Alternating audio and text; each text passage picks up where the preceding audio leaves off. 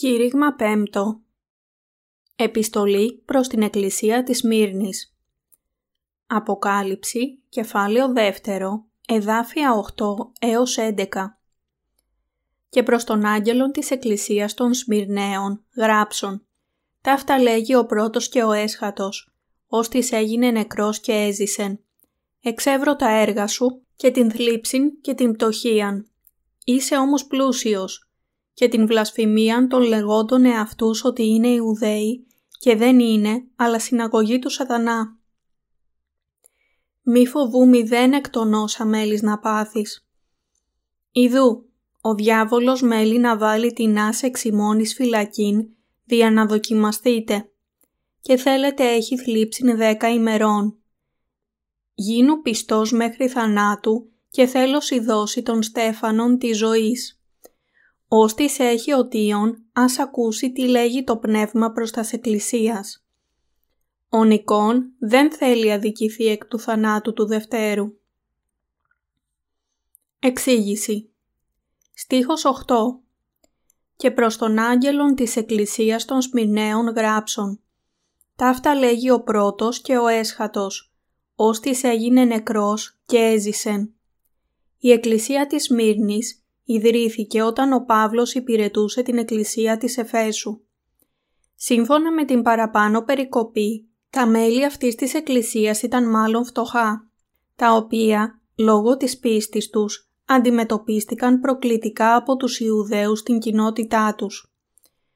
Το πώς διώχθηκε αυτή η εκκλησία από τους Ιουδαίους μπορεί να φανεί από το μαρτύριο του Πολύκαρπου, ενός επισκόπου στην εποχή των Αποστολικών Πατέρων, οι Άγιοι της πρώτης Εκκλησίας αντιμετώπισαν συνεχή δίωξη από τους Ιουδαίους πιστούς που απέρριψαν τον Χριστό ως Μεσσία τους.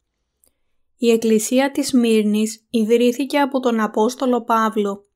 Με την φράση «Ο πρώτος και ο έσχατος» ώστις έγινε νεκρός και έζησεν.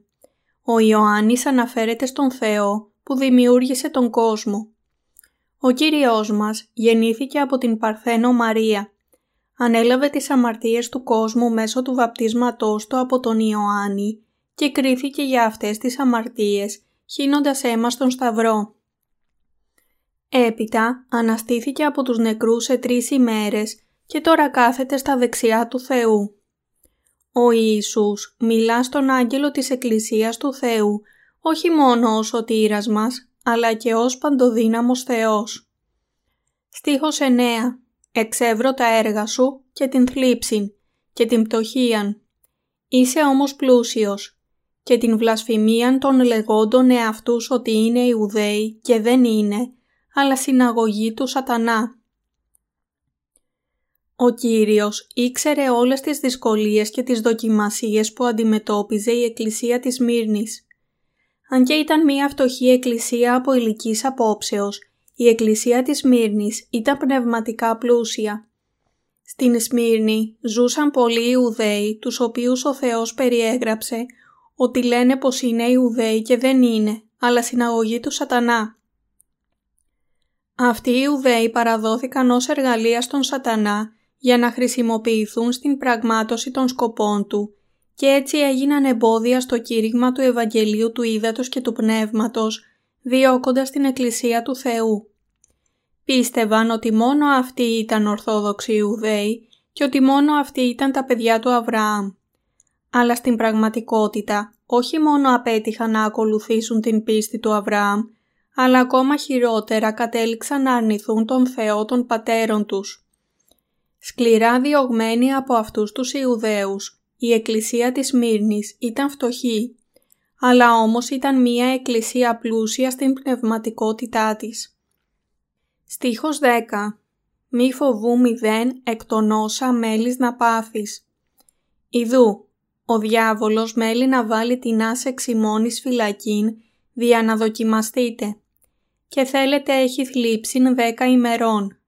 Γίνου πιστός μέχρι θανάτου και θέλω δώσει τον Στέφανον της ζωής. Ο Θεός είπε στην εκκλησία της Μύρνης «Μη φοβού μηδέν εκ των όσα μέλης να πάθεις». Επίσης είπε «Γίνου πιστός μέχρι θανάτου» και τους υποσχέθηκε θέλω δώσει των Στέφανων της ζωής. Ο Κύριος ήξερε εκ των προτέρων ότι ο σατανάς θα απειλούσε μερικούς από τους Αγίους της Εκκλησίας της Μύρνης και θα προσπαθούσε να κλονίσει την πίστη τους. Για αυτό υποσχέθηκε ότι αν παρέμεναν πιστοί σε Αυτόν μέχρι τον θάνατο, θα τους έδινε το στεφάνι της ζωής. Αυτό που ο Κύριος μας λέει μέσω αυτής της περικοπής είναι ότι οι υπηρέτες του Θεού και οι Άγιοι Του που ζουν στους έσχατους καιρούς θα διωχτούν επίσης από τον σατανά και τους οπαδούς του. Αλλά θα έχουμε την δύναμη να είμαστε πιστοί στον Θεό μέχρι τον θάνατο. Επειδή αυτή η δύναμη παρέχεται σε εμάς άφθονα από την πίστη μας στο Ευαγγέλιο του Ήδατος και του Πνεύματος και την ελπίδα μας για τους νέους ουρανούς και τη νέα γη που ο Θεός μας έχει υποσχεθεί. Στίχος 11 Όστις έχει οτίον, ας ακούσει τι λέγει το πνεύμα προς τας εκκλησίας. Ο Νικόν δεν θέλει αδικηθεί εκ του θανάτου του Δευτέρου. Οι πιστοί των εσχάτων ημερών θα συμμετάσχουν σε μία μάχη ενάντια στον Αντίχριστο και όσους αντιστέκονται στον Θεό. Ο Θεός μας λέει ότι όσοι έχουν την ελπίδα για το αληθινό Ευαγγέλιο και τον ουρανό θα θριαμβεύσουν με την πίστη τους. Δίνοντάς μας τον λόγο του της αλήθειας και της πίστης, ο Θεός έχει ικανώσει κάθε πιστό να νικήσει τους εχθρούς του.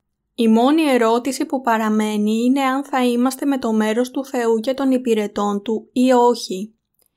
Στην επιστολή προς Ρωμαίους κεφάλαιο 8, εδάφιο 18, μας λέει ότι τα παθήματα του παρόντος καιρού δεν είναι άξια να συγκριθώσει με την δόξαν, την μέλουσα να αποκαλυφθεί εις ημάς. Ο διωγμός μας από τον Αντίχριστο και τους οπαδούς του θα διαρκέσει λίγο, ίσως ακόμα και ακριβώς δέκα μέρες. Με εμπιστοσύνη στον Θεό μπορείτε να αντισταθείτε αυτή τη μικρή χρονική περίοδο βασανισμού, να νικήσετε τον Αντίχριστο και να δοξάσετε τον Θεό και να λάβετε ως ανταμοιβή σας την αιώνια βασιλεία Του. Ο Θεός έχει δώσει στους Αγίους την δύναμη για να κερδίσουν την μάχη τους ενάντια στον Αντίχριστο. Ας τριαμβεύσουμε όλοι πάνω στον Αντίχριστο με την πίστη μας στο Ευαγγέλιο του Ήδατος και του Πνεύματος και ας συναντηθούμε όλοι ξανά στην χιλιετή βασιλεία και τους νέους ουρανούς και τη νέα γη για να ζήσουμε μαζί για πάντα. Ο πρώτος θάνατος αναφέρεται εδώ στον φυσικό θάνατό μας, ενώ ο δεύτερος θάνατος αναφέρεται στον πνευματικό θάνατο, με την αιώνια τιμωρία του Άδη. Για τους Αγίους υπάρχει μαρτύριο, ο φυσικός θάνατός τους, αλλά δεν υπάρχει πνευματικός θάνατος. Ευχαριστώ τον Θεό που έδωσε την δόξα και την τιμή του μαρτυρίου σε εμάς τους πιστούς, σε αυτούς τους έσχατους καιρούς, όπως είχε δώσει στους μάρτυρες της πρώτης Εκκλησίας.